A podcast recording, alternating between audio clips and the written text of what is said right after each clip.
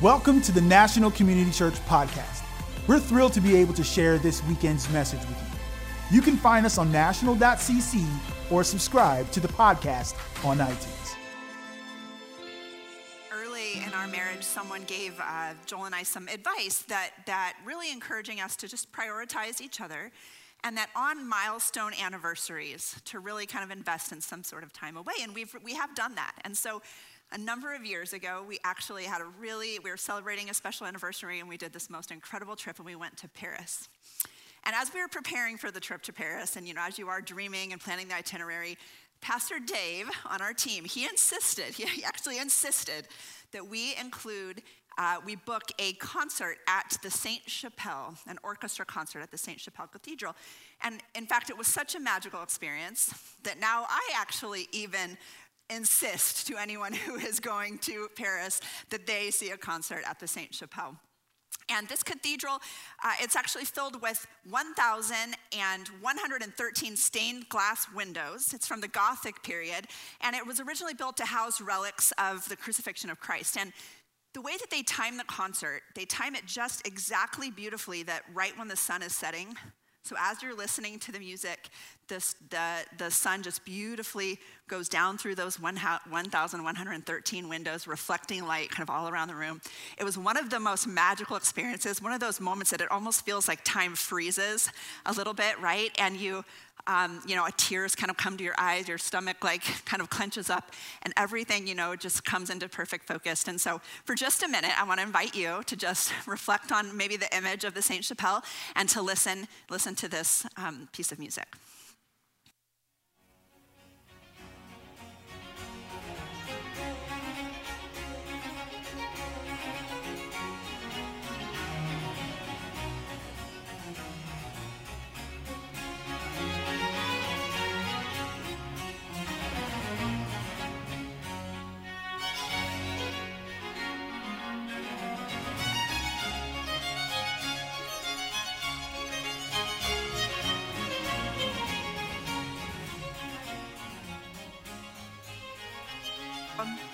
That song that you just heard, that composition was the Brandenburg Concerto Number no. 3 by Johann Sebastian Bach.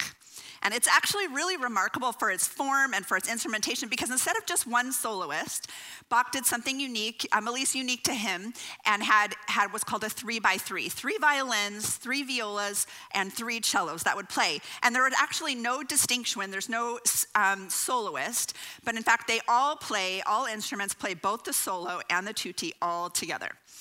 So um, you can imagine the magic of that moment and then just that there was this overwhelming feeling like, wow, these artists have practiced and practiced probably since they were quite little. And in fact, my daughter, my daughter Ella, she plays the piano mostly now, but she actually started kind of her musical um, learning playing the Suzuki violin. And her teacher actually pushed her to, to learn more than just, you know, the basics of using the instrument and playing the instrument, but really pushed her to start to study the the composers. And so she was quite little. She was actually only four, turning about to turn five. And so together we started learning together. We would listen, and each lesson she was asked to come back and say what she listened to and who the composer was to really kind of bring honor and dignity to that and to help her learn and grow. So we began to learn together, and we would listen to Mozart and Vivaldi and, and Mendelssohn and um, and actually my favorite because I studied ballet was Tchaikovsky. And then we would listen to Bach. And Bach is one of the most famous composers in all of recorded history. He harmonized 370 chorals and wrote nearly 300 cantatas. And his cantatas have been called sermons in a song because almost all of them are based on some scriptural text.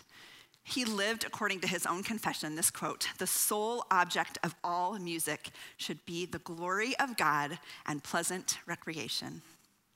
In fact, at the beginning of each of his songs, he would often write J, J, Jesu Juva, for help me, Jesus.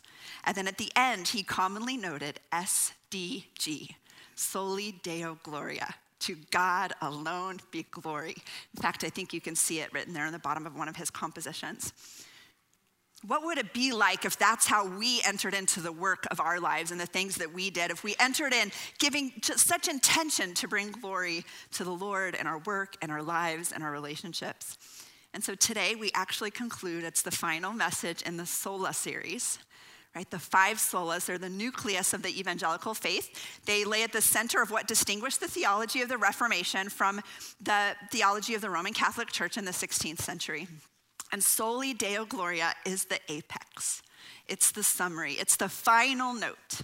Since salvation is by grace alone, sola gratia, through faith alone, sola fide, in Christ alone, solus Christus, revealed to us by God's scripture alone, sola scriptura, it follows that all of these things are to the glory of God alone, soli Deo Gloria.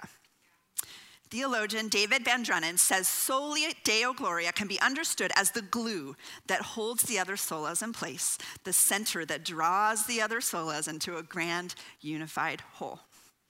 And we do know that God's glory is announced all through Scripture, right? Soli Deo Gloria was the theme of the angelic hosts when they announced the arrival of the Savior um, to the shepherds in the field. We see the glory of God in the cloud in the Old Testament, and the glory of God in the life and the ministry of Jesus.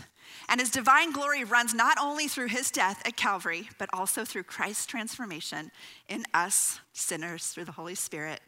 And the glory of God is shown in the glorification of his people, his creation. Scripture uses the word glory to broadly capture the supremacy of God in everything. And effectively, glory is this is Scripture's ultimate end. So, a few times throughout this series, we've, we've marveled on the magnificence of God, right? We've talked about that in a number of different times, the way that his fingerprints leave hints of who he is all around us. And Pastor Mark even reminded us of how even our hemoglobin testifies to, to the glory of God. You know, you don't have to stop more than just a moment to, to reflect, to, to see God's glory in, in so many things that we maybe take for granted or don't think too much about, right? You only have to meditate for a moment on the way that cells divide and divide and divide and eventually form a thinking, feeling human, not to be amazed at the creation of life. And his creation is so vast, we're actually very. Um, it's, it's really beyond our own comprehension. In fact, scientists say that that um, out of all of the species that have been then been named, that most of them remain undiscovered. Actually, about 1.7 million plants and, an, and animals have been identified and named, but that's less than one quarter of the total, total species estimated in the world. And I don't know why, actually, that I find that a little bit funny because it was like the first thing that we were told to do by God. Like Adam was told to like name the plants and animals, and like all this time goes by, and we're like just a small percentage of the way there. So I know I'm a little bit humbled, like, all right, Lord, like we'll we'll get back to work. And so all of us this next like week, if we could just like identify and find just like one species and name it, then we'll just uh, get the ball rolling a little bit. But even the position of the earth is so perfectly um, positioned to sustain life, right? It's the exact amount of distance from the sun that it would just, um, any, any further would be too cold, any closer, and, and just life on earth here could not sustain. And even the tilt of the earth is quite um, exact, that if the, if the tilt on its axis were either a tiny degree, one you know, degree um, one way or the other, that would just change the ability for us to exist in the way that we do. So let's just reflect this week. Let's just be intentional, especially with the young people in our lives. Let's draw their attention to just the magnificence of God's glory all around us. Let's echo this, what the psalmist did. And in Psalm 19:1, the heavens declare the glory of God, and the skies proclaim the work of his hands. And in Psalm 8:1, Lord, Lord, how majestic is your name in all the earth. You have set your glory in the heavens. In fact, one of my favorite, one of my favorite worship songs, I've been listening to it all week long, is the worship song that says, If the stars were made to worship, so will I. If the mountains bow in reverence, so will I. If the oceans roar your greatness, so will I. For if everything exists to lift you high, so will I. But beyond those miracles that are happening all around us, um, there's, of course, those moments like the one that I described in the Saint Chapelle that just make us so acutely aware of God's glory and His power and His goodness, even. A.W. Tozer, um, you know, we say, we say this quote so much around here because it really is special to us that what comes to mind when we think about God is the most important thing about us. And I might just challenge you to an exercise this week. That maybe at some point this week, or maybe when you're gathered with family together, you would just ask each other, when is a time that you have been the most acutely aware of God's glory? Maybe it was a time that you, like, like we did in one of our travels, got to glance with our children out at the glaciers that God had created. Or maybe the first time that you looked out over the caverns of the Grand Canyon and felt the, just the hugeness of God's expansive creation. Maybe it's when you got an unwelcome or an unexpected diagnosis and you felt just everything in your life come into just distinct clarity. Or maybe it was like me the first time that my when my first baby was born and laid on my chest and blinked up at me for the first time, and you felt the magnitude of what it means to just um, care for another with such, such depth. When have you been most acutely aware of God's glory? God's glory is announcing itself to us in this moment, in these moments. But what does that mean about the way in which we are to live? right? That, that's what we're to do when we study the scripture, to examine what, what God is speaking to us and calling, how he's calling us to live. And taking a cue from Bach, you know, we should be prompted that every part of our lives should point to the glory of God, should be done and to glory and to the glory of God alone. Colossians 3:23 says, "Whatever you do, work at it with all your heart as working for the Lord, not for men." And 1 Corinthians 10:31 similarly says, "Whatever you do, whether you eat or drink, do it all to the glory of God." But here's the thing, right? We get our priorities mixed up. And so I'm just indulge me for just a moment. I'm going to tell this is a really silly story, and I'll be honest. I've thought twice about should I even tell the story, but I think I think it's going to stand out and make us remember something in the end. So a woman went into a pet store, and she purchased a parrot to keep her company. She was lonely, wanted the parrot to keep her company, so she took it home. But she came back the next day and she said, um, the parrot won't talk. It's not saying anything. She's telling the shopkeeper. So the shopkeeper says, Hey, well, actually, why don't you buy it a mirror? Because, you know, parrots like to look at their reflection in the mirror. Then maybe by looking in the mirror, then the parrot will begin to talk. So the woman buys the, the parrot a mirror and she takes it home. The next day she comes back and she says, Well, I bought the mirror, but the parrot is still is not talking. And she says, Well, you know, why don't you buy it a ladder? Parrots really like to climb up a ladder, so maybe if it climbs up and down the ladder, then you know it will it will feel comfortable and, and want to talk. So she buys the parrot a ladder. Next day he comes back. The parrot is still not speaking, it's still not talking to me, and this is why I bought the parrot. Okay, so what about a swing? I've heard that if you buy a parrot a swing, you know, they like to help them feel relaxed, so then maybe then it will talk. So the woman buys the parrot a swing and takes it home. And the next day she returns back and she says to the shopkeeper, So I have to tell you, my parrot died. And the shopkeeper says, Your parrot died. That I'm so sorry. That's so terrible. Well, did it say anything to you before, before it died? Did it finally talk? She said, Yeah. The parrot said, Don't they have any bird food at that store? that is the silliest story, and it's probably the only thing you're going to remember from this whole day. But the idea is that we continue, we mess up our priorities, right? We continue to invest in this, and what about this, and maybe this will do what I'm wanting it to do. But but it, all that we're supposed to be about or thinking about is God's glory. That's what everything is supposed to direct. Like God's glory is the bird food, I guess, is what I'm saying today. Okay, so for believers, for followers of Christ, the all encompassing motive behind our activities is the glory of God. And we keep buying into all of these other things. 1 Peter 4 10 and 11 says, Each of you should use whatever gift you've received to serve others as faithful stewards of God's grace in its various forms. If anyone speaks, they should do so as one who speaks the words of God. If anyone serves, they should do so with the strength that God provides, so that in all things God might be praised through Jesus Christ. To him be the glory and the power forever and ever. Amen. So that's a challenge to us today. That everything that we do, our church life and our family life and our vocation and our education, our possessions, everything unto the glory of God. But here's the strange tension. So I just, you know, listed out these verses that call us into that. And the, the strange tension in the danger in reducing soli deo gloria to a call for a moral response on our behalf is that, that God's glory is about him. And by doing that, we can sometimes inadvertently um, produce this awkward response of centering it on ourselves. And often, the way that even Christians talk about God's glory, we have a tendency to refer to the glory of God in context of ourselves. But if we review actually and study through, and I did quite a bit this week, study through the references of God's glory throughout Scripture, there are many occasions that it calls followers to give God glory in their worship.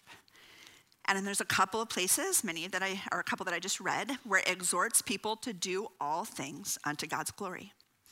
But most often, scripture appeals to God's glory as a way of describing God. So, to honor his glory properly, we have to remember it's about God. It's actually not about us. And this is, you know, it's, it's very countercultural. Everything in our society tells us that, that, that to orient things around self, right? Everything is in, in pursuit of self. And sometimes it even sounds healthy, right? Like, you know, seek that promotion or, or just position for the opportunity or, or even set firm boundaries. Christians exist for the singular purpose to glorify our Lord and Savior. So, as we head into this Thanksgiving week, I would maybe issue a challenge as a challenge I'm giving to myself to pay attention to even my Thanksgiving, right? Because sometimes I say, Thank you, God, for my health. Thank you for my job, for my home, for my family. Even my Thanksgiving often orients to, to what it is that God does for me. So I'm challenged to just honor him, to declare who he is and, and, and his character outside of myself. When we fail to do that, you know, we really are just, um, we're just like the Israelites in the Exodus when they, they um, created this calf that they worshiped to, right? And maybe now our golden calf that we worship is its success, or maybe it's stability, or, or whatever it is that we're glorifying. And all humans throughout earth, we will declare something, the glory of something. We will either declare for our own glory and our own greatness, or through God's worth and God's glory. And God's word speaks pretty plainly about um, his unwillingness to share in that way. Isaiah 42 8 reminds us that he, um, he says, uh, The Lord, that is my name, my glory, I give to no other, nor my praise to carved idols, whatever they might be, golden calves or whatever we create in our own life. Psalm 19, 12, and 13 says, We should pray that God would forgive us of the sins of glory stealing. St. Augustine described our sin of pride um, he, the Latin term incurvatus in se. It means Latin, it's Latin for the turned curve, turning inward to oneself. We're turned inward to ourselves. Our gaze is naturally turned inward. We kind of inadvertently pull ourselves back onto the throne again and again. And, and somehow, um, you know, we have difficulty keeping God in that place. So, you know, the, what it requires is an ongoing dying of self. Sometimes we talk about a dying of self as in our first step into a relationship with Christ, right? We will lie down ourself and we will walk kind of in his in his ways. But I would suggest that it actually requires an ongoing dying of self. Paul talked in Colossians 3 where he says, Put to death whatever belongs in your earthly nature your impurity, your sexual immorality, your lust, evil desires, greed. You used to walk in those ways, but now you must rid yourself of these things. Do not lie to each other and say, um, and, and say, Put on a new self, which is being renewed in knowledge and the image of a creator. And I imagine it, and maybe this is how you do too. Sometimes I imagine it when we talk about putting on a new self, that it's like, you know, having a, an outfit or clothing that's dirtied and you remove it and you put on something, you know, something fresh. And then it's like said and done. But the, the, the, the truth is that our old self, it doesn't stay dead. Come on. Come on. The, the outfit doesn't stay clean it takes a renewing and a re-offering and a recommitting and a re um, refreshing in, in the Lord. Another great Latin phrase, semper reformanda, always reforming. Always reforming. We have to reform ourselves always, continually, continue to take ourselves off that throne. So, that looks like saying to ourselves again and again, it's not about me. It's not about me. It's not about me. It's not about me. It's not about me. And that's easy until someone steps on the you, right? So, the two challenges here's two challenges that I'm giving to myself is that this week, like I said, our Thanksgiving, our Thanksgiving unto the Lord would be honoring Him for who He is, totally unattached from what it gains us. Just praising Him for His glorified nature. And then two, deferring self. What if you just, and, and believe me, the Lord will prompt you on where He intends you to do it. But what if you looked for those opportunities this week, this season, to defer self? And I promise you, God will be honored. So maybe you're saying, well, Nina, if all of this, you know, emphasis on God's glory alone, what does that mean for us as his people? And, you know, even the last time that you were speaking, you were talking about our, our Imago Dei, we're made in the image of God. And doesn't this kind of demean us or, or God's intention for us? And, and it is true that we are the pinnacle of God's creation. We were made in his image. But it's also true, and we see that, of course, in Genesis 1 and 2, that God created the plants and the animals and the flowers and the oceans, and then us made in his image. But we also see it in Genesis 3 when humankind fell into sin and it distorted that original design to glorify God. And that's what's at work every time that we're that we are um, we're looking to remember. We're looking to remember the original glory and intent of God. Romans 1 says, For although they knew God, they did not honor him as God or give thanks to him, but they became futile in their thinking, and their foolish hearts were darkened. Claiming to be wise, they became fools and exchanged the glory of the immortal God for images resembling mortal man and birds and animals and creeping things. God worked his grand plan to save us from our own destruction, and that includes, that requires us to return the glory to him again and again. So it is a VIP story. He does invite us in, but we have the opportunity to return the glory to him again and again. So, how do we do this, right? How do we return the glory to God that he deserves? So, I mentioned it earlier it's the denying of self. The Greek word glory, it literally means something that has intrinsic value or worth. And when we experience even a fraction of the weight of who God is, there's only one response, and it is utter surrender. And in this time of radical self centeredness, um, this call, this soli deo gloria, it's called to a radical vision of God centeredness. And I began to wonder and, and, and even pray this week that what if, what if we actually became known for this as God's people? We became known for, for, um, for not only a centeredness on the Lord, but on others, right? And it came down to transform even our work and our, and our politics and our thinking and our conversations and our endeavors and the things that we were in pursuit of. That there was a real distinction of the way that our lives looked than our neighbors. And we can make this a regular practice. I think part of doing this is is to to even speak the words to ourselves. Maybe it's an internal mantra that you have or maybe it's something that you read. In fact i would maybe you know we, we got to hear the creed at the beginning of this message and i would maybe encourage that we just reread it to ourselves every once in a while and we remind ourselves of what it is that we confess. What it is that we profess is that there is just one god. He's the father almighty. He's the creator of heaven and earth. And then here's the clincher that it's not me. Right that he he is the one he is the one through who we profess and confess and draw our lives to. And then i will remove myself from that spot from that glory spot. And so maybe you make it a more habit to, to recite those words. Remind yourself of what it is that you believe and to whom glory belongs. And i think the gift in that the gift in even recognizing that he is the creator and i am actually just a created it actually it releases a level of pressure right?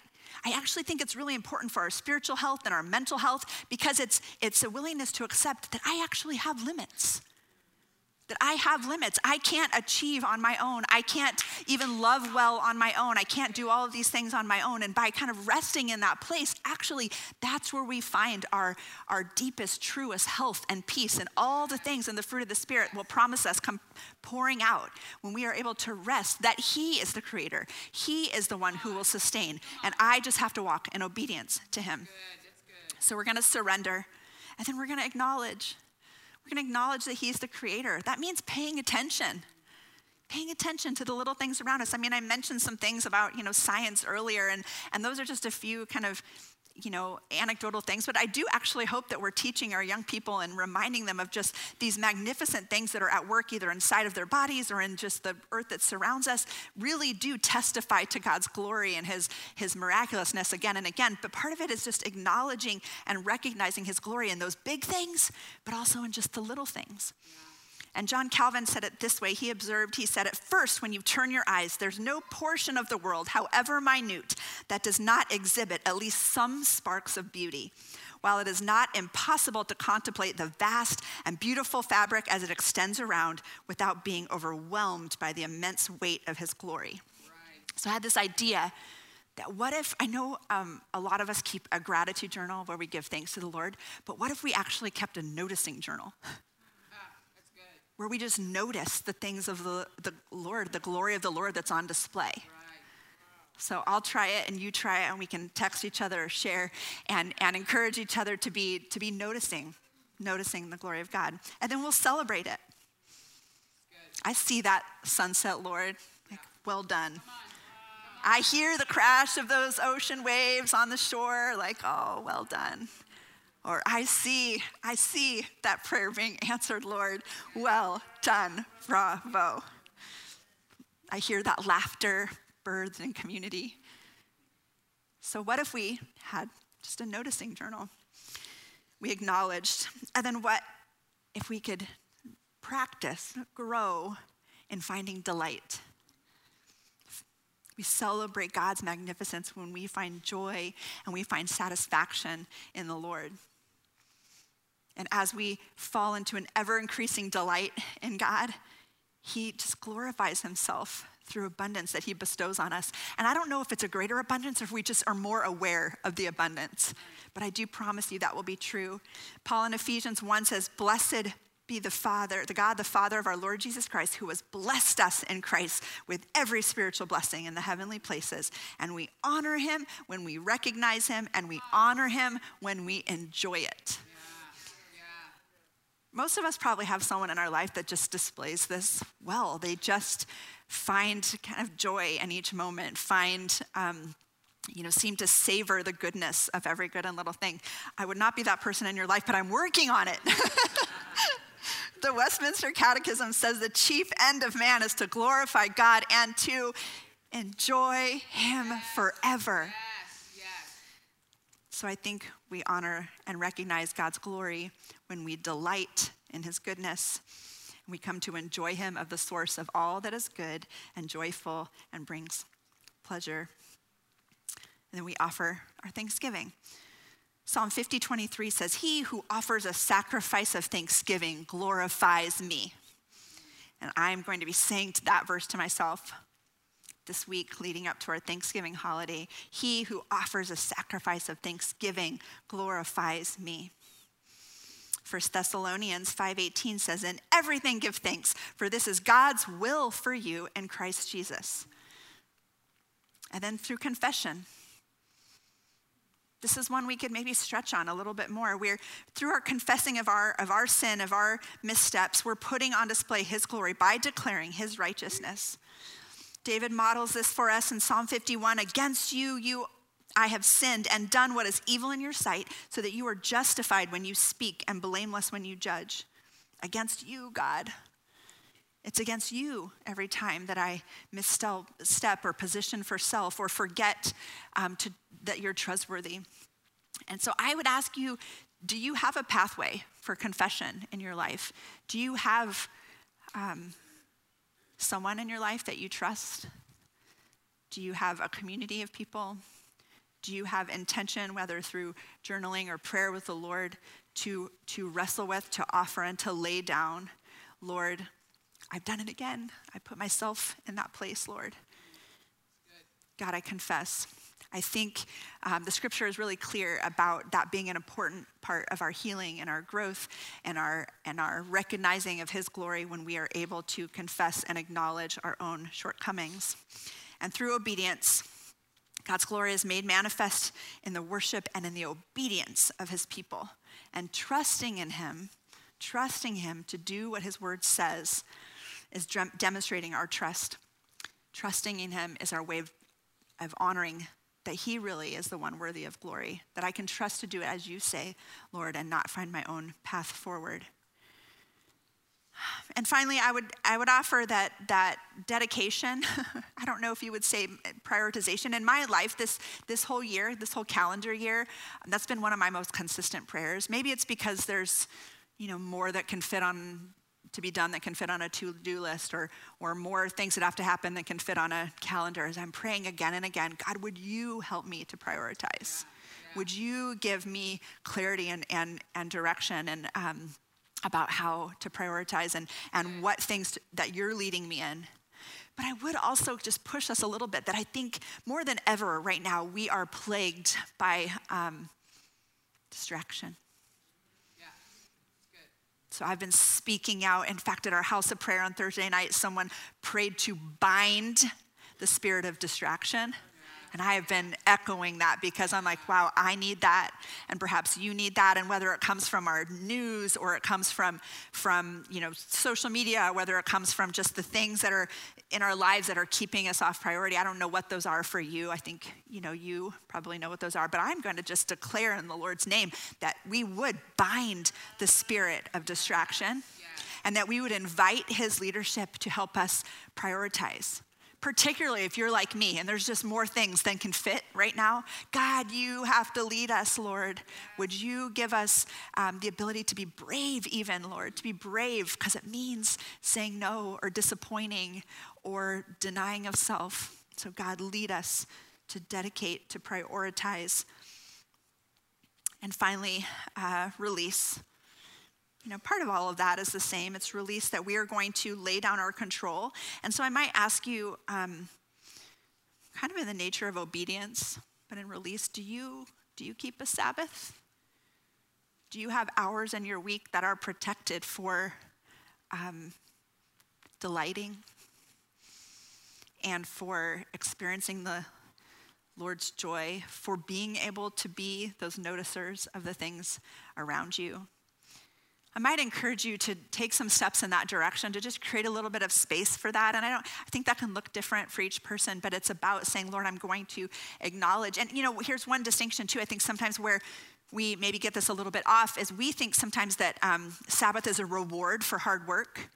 Like we work, work, work, work, work, work, work, and then this is my day. I'm going to take a big deep breath. But actually, um, you know, Sabbath is actually sometimes we're able to work from a place of rest. Yeah that by taking a breath or taking a noticing moment or taking a time to just delight in the things that bring you true joy and pleasure, that, that from that place is where we're then able to give our best gifts, as the scripture says, to the Lord's glory.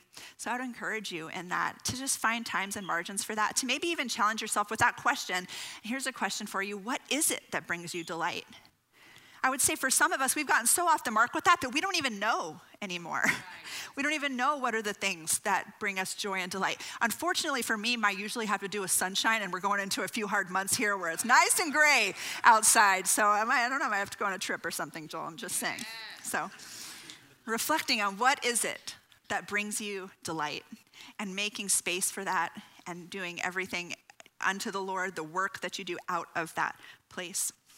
So I'm going to actually invite our worship team to come, and I'm going to invite um, a good friend of mine, a long-time investor, just this spirit and his heart in this church, Michael Carr. Because to close, I want us to read actually John Wesley's covenant prayer. This is a prayer that he adapted from the Puritan tradition, and he actually expected that all Methodists would, would pray this prayer at the beginning of each new year as a way of remembering and renewing their kind of covenant unto the Lord.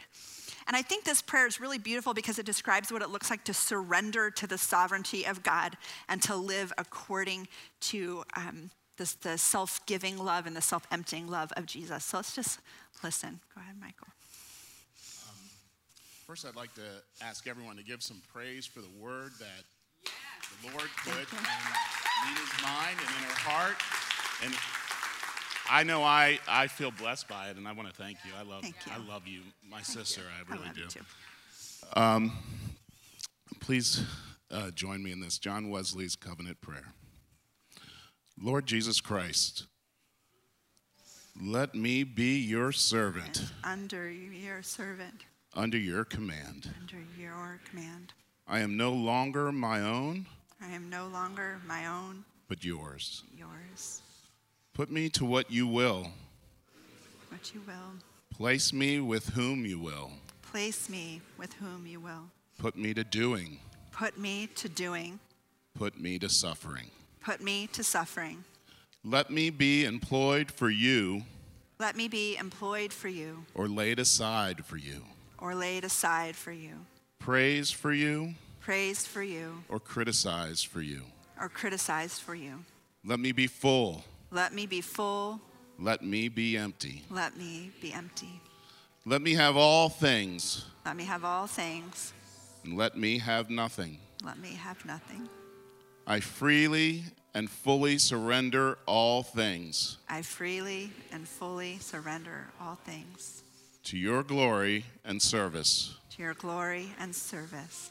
And now, O wonderful and holy God, And now, O wonderful and holy God, Creator, Redeemer, and Sustainer, Creator, Redeemer, and Sustainer, you are mine, you are mine, and I am yours. and I am yours. So be it. So be it. And the covenant which I have made on earth, And this covenant which I have made on earth, let it also be made in heaven. let it also be made in heaven. Amen. Amen.